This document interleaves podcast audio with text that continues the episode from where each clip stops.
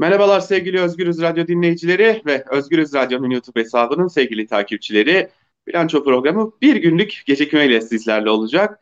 E, hafta içi e, her gün yaşanan gelişmeleri derliyoruz, topluyoruz ve e, haftanın son gününde sevgili genel yayın yönetmenimiz Can Dündar ile birlikte e, yaşananları değerlendiriyoruz. Şimdi şöyle bir geçtiğimiz haftaya baktığımız zaman neyi konuştuk? E, yeni anayasa tartışmalarını, yeni anayasa var demiyoruz ama yeni anayasa tartışmaları var. E, tabii burada Cumhurbaşkanı Erdoğan'ın farklı noktalardan çıkışları var. 84 milyonu AKP üyesi görme gibi bir çıkışı var. E, bu çok çarpıcı. E, bu tartışıldı çünkü Ankara'da tartışılmaya devam ediliyor. Öte yandan muhalefet uzak duruyor anayasa tartışmalarından. Gündem değiştirme odaklı olduğunu düşünüyor. Bir diğer yandan da tabii ki bizim de kendi çalışmamız var ama bizim için öncelik sistem. Önce bu rejimden kurtulmalıyız diyor. Şimdi son günlerde özellikle dünden bu yana da ilk dört madde tartışması başladı. Laiklik tartışması başladı. Yeni kurucu anayasa gibi bir e, tartışma var. E, bakalım nereye gidecek tartışma? Bu da acaba siyasi partiler ve seçim kanununa mı dönecek? Çünkü o da çok ilginç. E, şu an itibariyle bir seçim kanunu için taslak yok. Siyasi partiler kanunu için taslak yok. Ama her defasında bir tartışma var. İşte tam bunları konuşacağız. Muhalefet arası temasları konuşacağız. ABD'den gelen açıklamaları konuşacağız. Hepsinden önce sevgili Can Dünar hoş geldiniz. Hoş bulduk. Merhaba Altan. Evet şöyle başlayalım. Anayasa, yeni anayasa e, ne oldu da yeniden ihtiyacımız var konusunu geçtiğimiz hafta konuşmuştuk ama şimdi e, tartıştırmak için öyle görünüyor ki AKP bu konuyu tartıştırmak için her defasında taş üstüne taş koyuyor. Şimdi kurucu anayasa tartışması başladı. Acaba Cumhurbaşkanı Erdoğan ikinci kurucu lider olma ya da ikinci cumhuriyet tartışmalarına mı birlikte bakmak istiyor soruları da bir diğer yandan sorulmaya devam ediliyor. Ee, siz nasıl değerlendiriyorsunuz bu tartışmaları? Sen Erdoğan bir çıkış yaptı dedin. Bence çıkış arıyor Erdoğan. Gerçekten bir sıkıştığı köşeden nasıl çıkacağının hesaplarını yapıyor. Bu da onlardan biri bence. Yani sadece sıradan bir e, gündem değiştirme ya da oyalama olduğunu düşünmüyorum. Gerçekten senin de dediğin gibi bir ikinci yeni cumhuriyet, 100. yılında yeni bir cumhuriyet ideali, hedefi, çalışması, vizyonu var e, Erdoğan'ın. Bunu biliyoruz. Yani bir tür cumhuriyetin kazanımlarına karşı yani karşı devrim diyebileceğimiz şeyin e, adım adım taşlarını döşedi bugüne kadar. Belki 2023'ü bunun taçlandığı nokta olarak düşünüyor. O yüzden boş bir tartışma değil anayasa tartışması. Gerçekten e, Erdoğan-Bahçeli ikilisinin bir şey kurmaya çalıştığı ve mevcut rejimi sıkılaştırmaya, kalıcılaştırmaya çalıştığı ortada. Bunu da bir anayasayla yapılacak. E, çünkü ayağına dolanan şeyler var. İşte ne gibi? Anayasa Mahkemesi gibi, ne gibi? Partileri kapatmaktaki zorluklar gibi, yargı bağımsızlığı gibi, hukukun üstünlüğü gibi ve en önemlisi laiklik gibi bu ayağına doyanan taşları da temizlemek üzere aslında hem kitlesini motive etmeye hem de muhalefeti bir şekilde e, bununla oyalamaya çalışıyor. Yani bir ayağı gerçekten bu mevcut rejimi konsolide etmek, yerleştirmek, baskıyı artırmaksa diğer amacı da tabii gündemi değiştirmek. Yani bununla oyalayarak biraz daha vakit kazanmak. Ama ben dediğim gibi tümüyle boş bir tartışma olduğunu düşünmüyorum. Asıl sıkıntı muhalefet cephesinde. Yani e, sen de söylüyorsun yani muhalefet istemiyor bu başkanlık rejimini. Bunun çöktüğünü düşünüyor. Bunu yapanlar bile işte Davutoğlu gibi. Şu anda sakıncalarından sürekli bahsediyorlar. Dolayısıyla şurada bir tartışma yok herhalde. Burayı başkanlık rejimine son verecek ve güçlendirilmiş artık herkes ne anlıyorsa e, parlamenter rejime dönülecek. Ya bir madde yani sonuçta bahsedilen e, başkanlık rejiminden dönüp parlamenter rejime e, tekrar güç vermek. Yani bu kadar muhalefet lideri, 5-6 muhalefet lideri aylardır birbirlerine gidip geliyorlar. Aylardır ziyaretler oluyor, görüşmeler oluyor, basın toplantıları yapılıyor. Hepsinin çıkışında inatla vallahi aramızda en ufak bir uzlaşma yok mesajı veriliyor. Ee, burada yani burada bir madde üzerinde herkesin aynı şeyi söyleyip ortak bir imzaya atamamalarını gerçekten insanın aklı almıyor ve e, insan e, ülkesinin geleceği adına e, çok üzüntü duyuyor. Ki çok kadar... ilginç bir şey eklemek istedim burada e, araya girerek. E, parlamenter sistem için güçlendirilmiş parlamenter sistem için tek somut öneri, tek yazılı öneri işte siyasi partilere gönderilen, gazetecilere gönderilen tek somut öneri Gelecek Partisi'nden geldi. Geri kalan tüm partiler efendim çalışmaya devam ediyoruz diyorlar.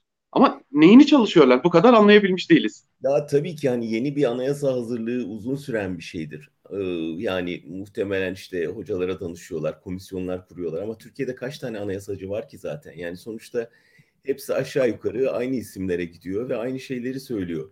Şimdi ya inan ki 10 yıl sonra hani ülke ne halde olacak kestiremiyoruz ama şu söylenecek yani 2021 yılında bu kadar muhalefet lideri bir araya geldi ve bir madde sadece bir madde üzerinde bile bir uzlaşma görüntüsü veremediler.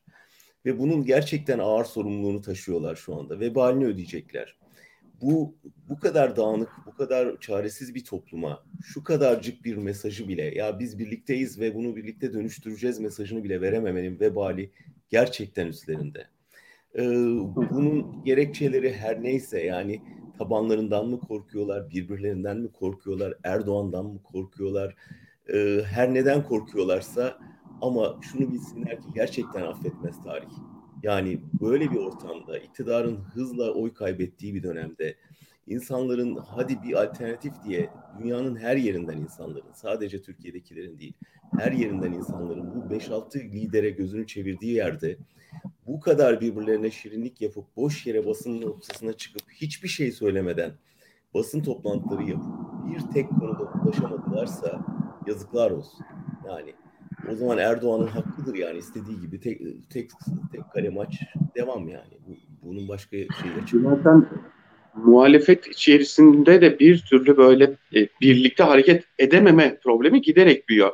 Yani benim çok dikkatimi çekti. Olabilir e, kendileri talep kendimiz talep ettik diyorlar. Biz kendimiz istedik diyorlar ama yani gerçekten dikkatimi çekti. Örneğin HDP, CHP'yi, Saadet Partisi'ni, e, Gelecek Partisi'ni ziyaret edemedi bir sağlık sorunu nedeniyle ama Deva Partisi'ni ziyaret ettiler ve e, hiçbir e, yerde birlikte açıklama yapmadılar. Yani bu e, her ne kadar e, belki tabanlar aman çekinmesinler, aman korkmasınlar, aman şu olmasın diye yapılan bir şeyse e, bu aynı zamanda e, biz sizden çekiniyoruz e, mesajını da iktidara çok açık bir şekilde veren bir durum aslında. Ve tabii, tabii. bunu çok bir fırsata çeviriyorlar. Tabii ki yani vebalı gibi muamele ediliyor HDP'ye. Ya sen bile söylüyorsun sorulduğu zaman yani mecliste legal bir parti bu. Bir şans Türkiye'nin bu sorunu çözmesi için. Bunu söylüyorsun ama basının soracağı iki tane sorudan çekiniyorsun. Erdoğan kullanır diye çekiniyorsun. Tabanım ne der diye çekiniyorsun.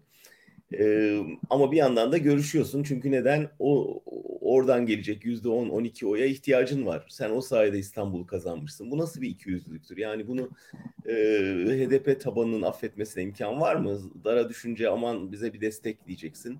Sonra bir arada bir fotoğraf vermekten çekineceksin. E, bu affedilir bir şey değil. Ve yani işte ne oluyor? Bölündükçe bölünüyorlar. Mitoz bölünme. Yani şey sürekli yeni partiler üretiyor. İşte en son ince gördük. Ee, sürekli kopmalar var. Şimdi ince örneğinde izin verirsen oraya biraz değinmek isterim. Ee, ben bunu CHP için bir şans olarak görüyorum doğrusu. Yani CHP çünkü Kılıçdaroğlu parti içinde o kadar farklı eğilim var ki bunları bir arada tutabilmek için böyle hep ortadan konuşuyordu. E, çünkü ulusalcı kanat bastırıyor. İşte HDP'ye dönük en ufak bir hamle yaparsa hemen onlar ayağa kalkıyor. İktidarla ilişkilerinde belirleyici. Partinin bir sol kanadı var, partinin bir e, ulusalcı kanadı var, partinin bir sağ kanadı var, devletçi kanat var. Bu bütün bu kanatları bir arada tutmak için Kılıçdaroğlu ortada çok ince bir diplomasi yürütüyordu. Zaten bir de öte yandan parti dışında e, sıkıntıları var. Hepten e, kitlenmiş haldeydi. Bence İnce ve ekibinin ayrılması CHP'ye ve Kılıçdaroğlu'na bir fırsat yaratıyor. Yani artık o e, ağır ulusalcı e, ve e, neredeyse sağcı diyebilirim Erdoğan'ın alkışladığı kanat artık parti içinde değil. Dolayısıyla onlar için de bir fırsat. Onlar da çünkü kendi görüşlerini açıkça savunamıyorlardı. Parti de disipline gidiyorlardı çünkü.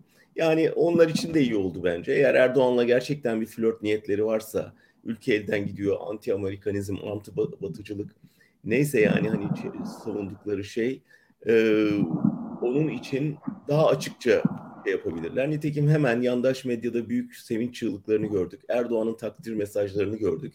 Yani oradan e, yolları açık olsun. Ben en ufak bir şansları olduğunu düşünmüyorum. E, ama CHP için biraz inanıyorum. Şimdi işte biraz kollarını geniş açma şansı var aslında Kılıçdaroğlu'nun önünde. Kullanabilirse ülkenin demokratik güçleriyle, ülkenin e, gerçekten özgürlükçü güçleriyle bir araya gelme şansı doğuyor aslında. E, ama CHP ne yazık ki saplandığı bu devletçi çizgiden, sa, e, bu sağa yar, yaranma hevesinden, bu aman e, hem tabanımızı tutalım hem sağ cenahı ürkütmeyelim e, hassasiyetinden bir türlü kurtulup da özgürlükçü, sosyal demokrat bir çizgiyi savunamadığı için bir adım yol gidilemiyor ne yazık ki. Yani, bunu, bunu söylemek lazım. Çok açık bir şekilde ben. CHP için çok üzülüyorum. Çünkü çok çok kıymetli bir tabandan bahsediyoruz. Çok çok kıymetli olan bir e, geçmişi olan bir partiden bahsediyoruz. Tabanında çok iyi siyaset yapabilecek, sol siyaset üretebilecek insanlardan bahsediyoruz. Milletvekilleri arasında ürete, siyaset üretebilecek, çözüm üretebilecek insanlardan bahsediyoruz. E, ama sürekli olarak AKP'nin ya da MHP'nin sağ cenahın vurduğu yerlerden aynı şekilde karşılıklı vurma çabasının da bir şey getirmediğini artık görebilmek lazım. Ama bir türlü görülemiyor ve bu CHP içerisinde, CHP tabanı içerisinde de çok net bir kırgınlığa neden oluyor. Evet belki yine oy veriliyor CHP'ye ama e, yani CHP'lilerin CHP'ye oy verirken ellerinin titremesini e, CHP yönetimi görmüyor mu, görmezlikten mi geliyor? Bu da çok ciddi bir problem. E, şimdi bakıyoruz e, Muharrem İnce ayrıldı. Aslında e, çok dikkat çekici bir yorum vardı. Muharrem İnce CHP Genel Başkanı Kılıçdaroğlu'nun son yıllardaki en büyük yatırımıydı diye. E, ama bu yatırımın anlamsız olması yani anlamsız çıkması daha doğrusu e, CHP Genel Başkanı Kemal Kılıçdaroğlu'na ki kendisi aslında iyi de bir sosyal demokrat e, kimliğiyle geçmişten bilinen bir insan. AKP ile geçmişte genel başkanlık koltuğuna oturmadan önce girdiği mücadeleler, yolsuzluk mücadeleleri bilinen bir insan. Neden bunlardan kaçıyor? Gerçekten anlam veremiyorum. Yok işte bu ince diplomasi meselesi yüzünden. Yani çevresinde 4-5 tane gerçekten sağcı diyebileceğim. Yani şey olarak e, hakaret amiz anlamında söylemiyorum. Yani aile kökenlerinden tut da ideolojik yaklaşımlarına kadar gerçekten siyaset literatüründe sağcı olarak tanımlayabileceği insanlar var çevresinde. Ve onlar ısrarla CHP'nin e, sosyal demokrat bir çizgiyi savunarak iktidar şansının kalmadığını, olmadığını ikna ettiler Kılıçdaroğlu'nu. E, o da işte kendi tabiriyle ancak dostlarıyla iktidar olabileceğini düşünüyor. E, e dostlar da onu sürekli sağ çizgiye çekiyor. Ben e, İnce'yi de yani öyle çok büyük yatırım e, isteyerek bir yatırım yaptığını düşünmüyorum. Yani birçok seçeneği de değerlendirdi. Hiç istemediğini düşünüyorum İnce'yi e, ama istemeden yapmak zorunda kaldı. Aslında bir şey gösterdi, olgunluk gösterdi. Ve orada İnce gibi bir e, şey yarattı. E, bir kendi şeyiyle efsane yarattı. Ve işin kötüsü İnce de bu efsaneye inandı. Yani o oyu kendisinin aldığını zannetti. Ve bu zan onu şeye kadar, partiden kopmaya kadar sürükledi. Hepimizin gözü önünde oldu bu. Yani partinin oyunu açtığı zaman dedi ki ha ben demek ki insanlar beni istiyor, partiyi istemiyor. Buradaki politik dengeleri, o dönemin iklimini, e, Kürtlerin desteğini, CHP örgütünün seferberliğini filan belki göz önüne almadan ve sonradan yaptığı hataları hiç e, düşünmeden böyle bir yola çıktı. Yani dolayısıyla ben e, şimdi biraz ağır bir ders alacağını düşünüyorum. Yani e, ama şunu da düşünmek lazım. Gerçekten o İzmir'de, İstanbul'da o mitingleri yaptıktan sonra insanın e, gerçekten kaybolmamasına da imkan yok. Yani muhtemelen düşündü ki ya ben bu kadar insanı bir araya topluyorsam ben bitirdim diye düşündü diye zannediyorum. Yani Diyarbakır mitingine, İstanbul mitingine ben de katılmıştım Muharrem İnce'nin bir gazeteci olarak. E, Diyarbakır mitinginde herhalde Cumhuriyet Halk Partisi'nin son dönemlerdeki e, çok değil bundan birkaç yıl önce, birkaç on yıl önce Cumhuriyet Halk Partisi için Diyarbakır bir kaleydi. E, öyle kolay kolay da düşürülmeyecek bir kaleydi, düşmeyecek bir kaleydi. CHP geleneği zamanında da bu böyleydi elbette ama e, Muharrem İnce'nin e, topladığı kalabalık gerçekten CHP açısından Diyarbakır'da inanılmaz bir kalabalıktı.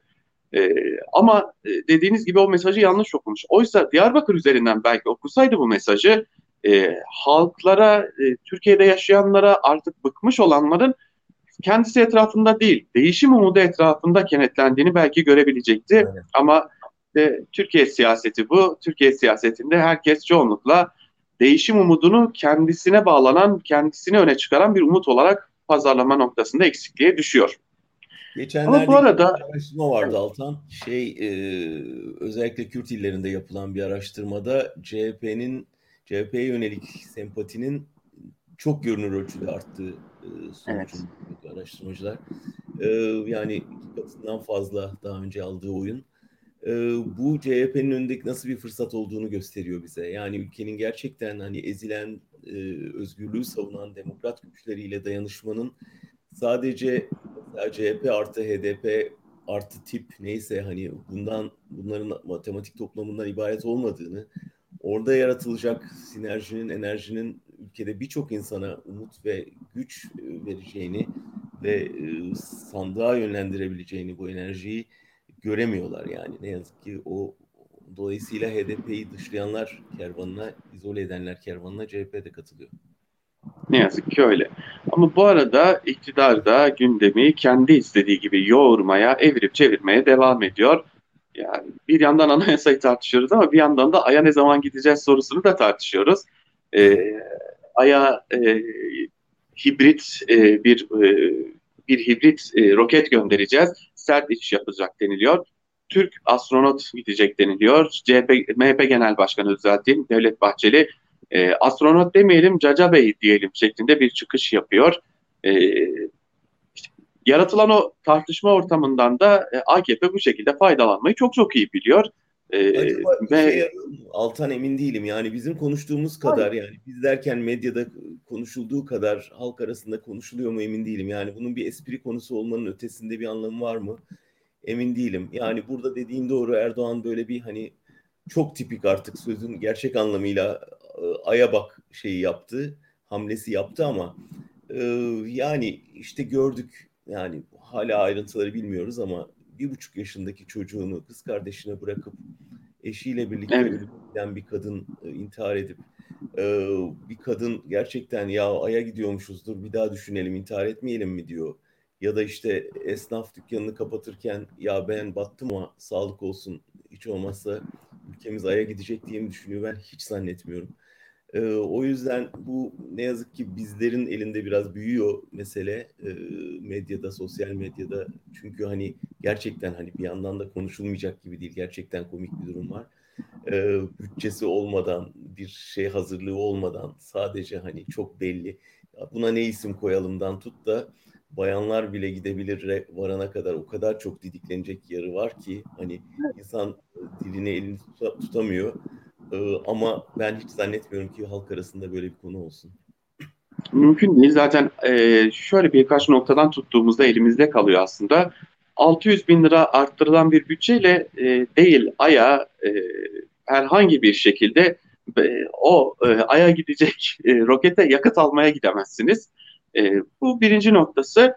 E, bu arada dediğiniz gibi tutmadığını şuradan görüyoruz. A Haber dün akşam yani aydaki maden rezervleri diye bir e, tartışma yürütüyordu. Bu tutmadığının en büyük kanıtı. İstenilen sonuç elde edilemedi, edilemiyor ki nitekim ne esnafın, ne öğrencinin, ne işçinin, ne işsizin e, eminim ayla ilgili de herhangi bir hayali yok. Kaldı ki e, ya pandemi dönemi gibi bir süreçte herkesin ekonomik olarak içe çekildiği bir dönemde Amerika Birleşik Devletleri gibi, Çin gibi, Rusya gibi büyük ülkelerin bile artık kendi içine çekildiği e, bir dönemde kalkıp da yurttaşlara biz Ay'a gideceğiz demenin e, henüz e, bundan bir yıl öncesine kadar IBAN verdiğiniz bir ülkede pek de bir karşılığının olmayacağını çok rahatlıkla görebiliyoruz aslında.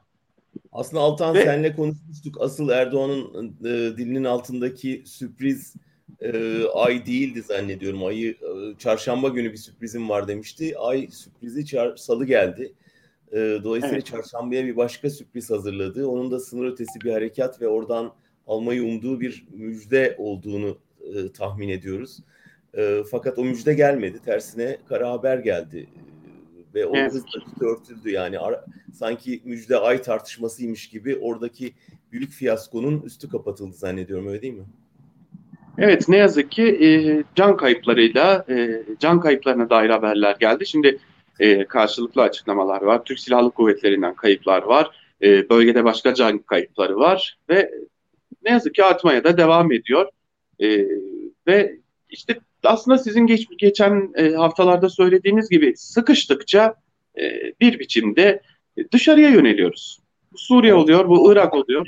Yani PKK'nın elinde tuttuğu e, işte evet. araçlar ve askerlerin olduğu e, yerin bombalandığı söyleniyor ki ben bugün ailelerin tepkisini okudum. Yani nasıl olur bizim çocuklarımız orada nasıl böyle bir bombardıman yapılabilir diye. Aileler isyanda tabii bu hiç medyaya yansımıyor.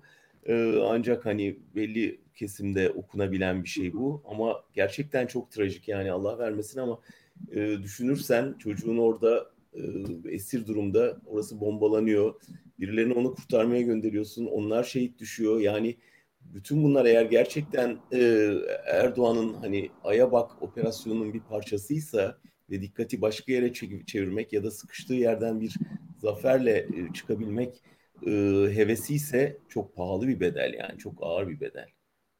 Tabii ki yani ülkenin e, yani gencecik insanlar iki buçuk yıla aşkın süredir kimisi daha uzun bir zamandır oradalar ve e, aileleri yıllardır İnsan Hakları Derneği'ne gidip geliyor. Ya ne olur çocuklarımızı kurtarın. Ne olur bir şekilde gidin diye çocuklarımızı kurtarın, gidin konuşun ya da gidin ne yapıyorsanız yapın çocuklarımızı kurtarın diyorlar. E, ve insanlar orada, yıllardır oradalar.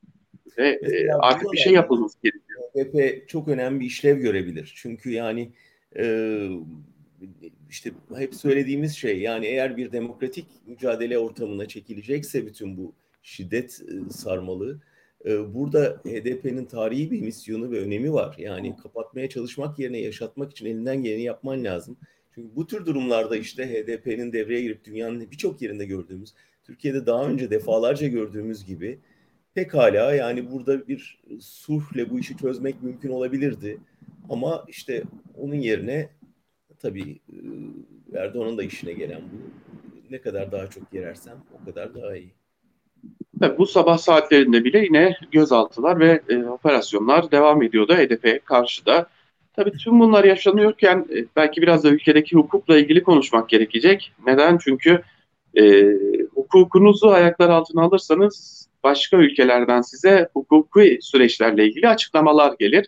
Osman Kavala örneğinde olduğu gibi e, Amerika Birleşik Devletleri Dışişleri Bakanlığı Sözcüsü Ned Price çıkıp bir çağrı yaptı. Osman Kavala ile ilgili süreç şeffaf ve hızlı bir şekilde yürütülmelidir dedi. Hani Baki içinde bizim vatandaşımız ve bu suçlamalar hiç de doğru değil noktasında bir e, açıklama yaptılar. Şimdi bu tarz açıklamalar devletler arası diplomaside siz daha iyi bilirsiniz ama çok da hoş karşılanmazlar ama e, bir devlet bu açıklamayı yapıyorsa e, gerçekten e, sanırız o e, açıklamaya maruz kalan ülkede hukuki anlamda hiçbir şeyin kalmadığının da bir kanıtıdır. E, tabii karşısında Dışişleri Bakanlığı Sözcüsü Sami Aksoy da bir açıklama yaptı ve e, her şey şeffafla şeffafça ilerliyor. Biz zaten Osman Kavala ile ilgili Avrupa Konseyi'ne de bilgiler veriyoruz dedi ama Osman Kavala'nın tutukluk hali devam ediyor. Üstüne bir de Gezi davasıyla e, yargılandığı casusluk davası birleştirildi.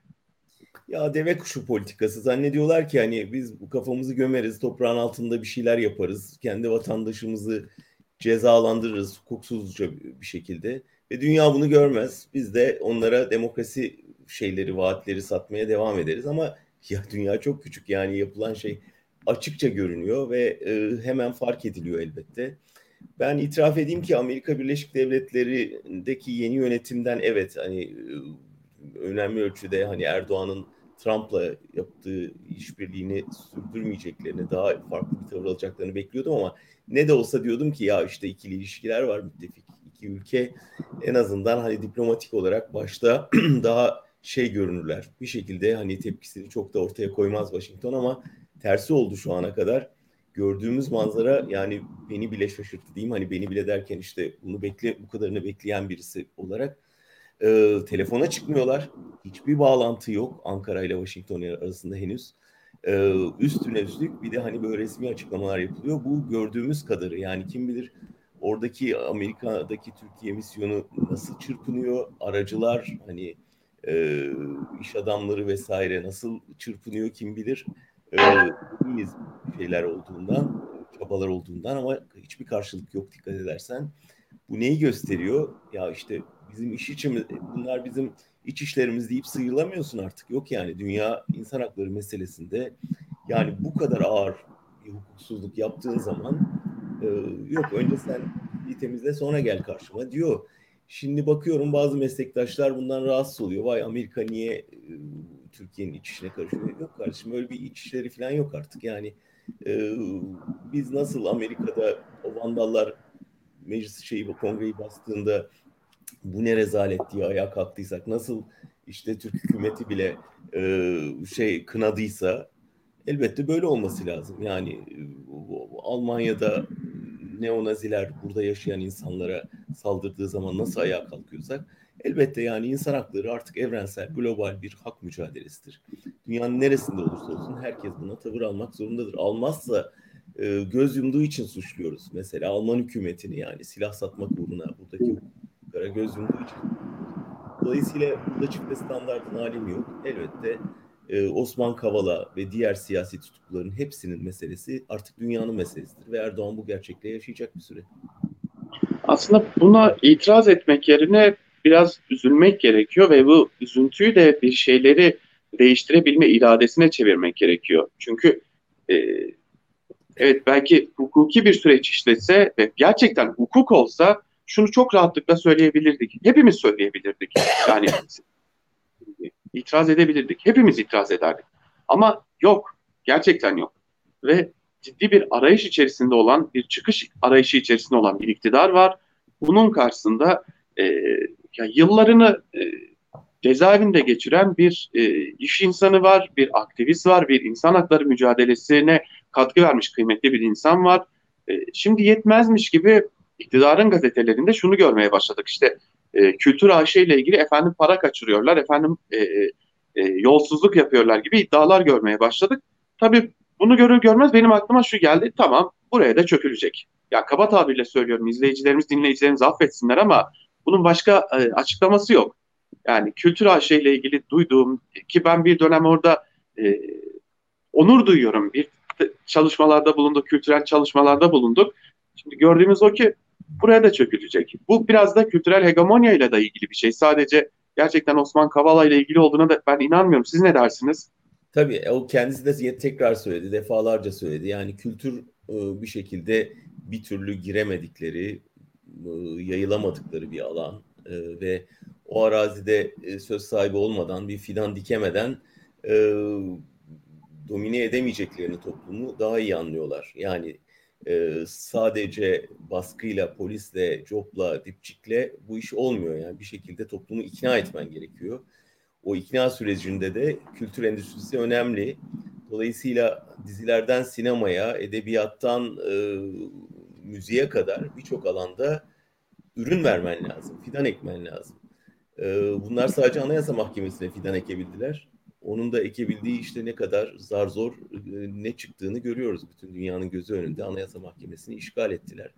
Ama olmuyor işte yani o fidan yetmiyor. Senin bir tane doğru dürüst müzisyenin yoksa, bir tane edebiyatçı çıkaramadıysan uluslararası e, çapta, bir tane bu 20 yılda ya kayda değer bir roman da bu çağda bu cenahtan geldi dedirtemiyorsan burada kalıyorsun işte. ve e, her geçen günde her anlamda da geriye gitmeye devam ediyoruz ne yazık ki. Evet son olarak bu şey çok ağır tabii. Ee, sonuçta bir siyasetçiye güpe gündüz tekme tokat, demir çubuklarla girişenlerin serbest kalması Altan. E, bu Hem de mağdur olmasınlar diye. Mağdur olmasınlar diye bırakılması artık bu kadar göstere göstere yaptığın zaman bunun çok ağır bedeli olur tabii bunu ödersin. Yani Bugün tabii Davutoğlu'nun tepkisine ben güldüm biraz. E, tuz koktu demesine. Bu kokuyu bu kadar geç alabilmesi e, Allah vermesin. Şeyde koronada koku alma duygusu çok zayıflıyormuş. Aman bir çek ettirsin. Çünkü o kokuyu biz son 10 yıldır e, neredeyse içimize işledi. Ee, yani sadece kendimden örnek vereyim. Ben e, adliye önünde silahlı saldırıya uğradığımda Davutoğlu başbakandı.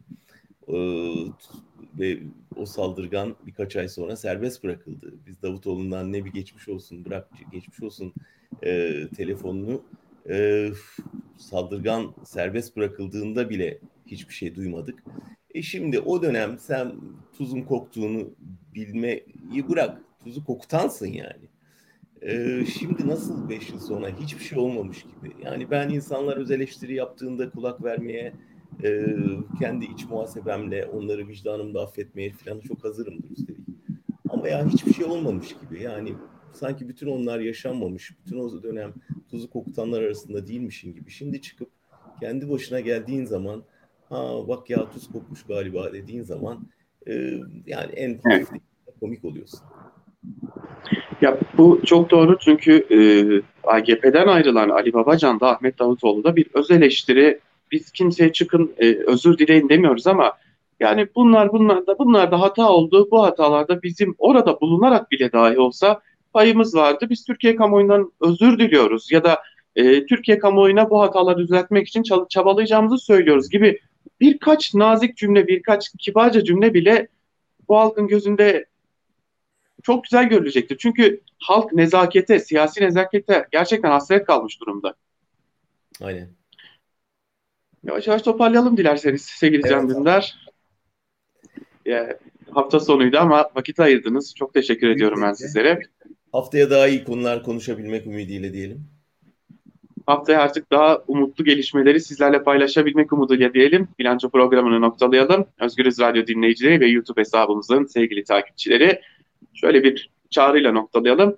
Özgürüz Radyo'ya da Özgürüz Radyo'nun e, internet sitesinden destek verebilirsiniz. Sizler için Özgür Medya'nın daha da büyümesi için desteklerinizi de bekliyor olacağız. Şimdilik hoşçakalın. Hoşçakalın.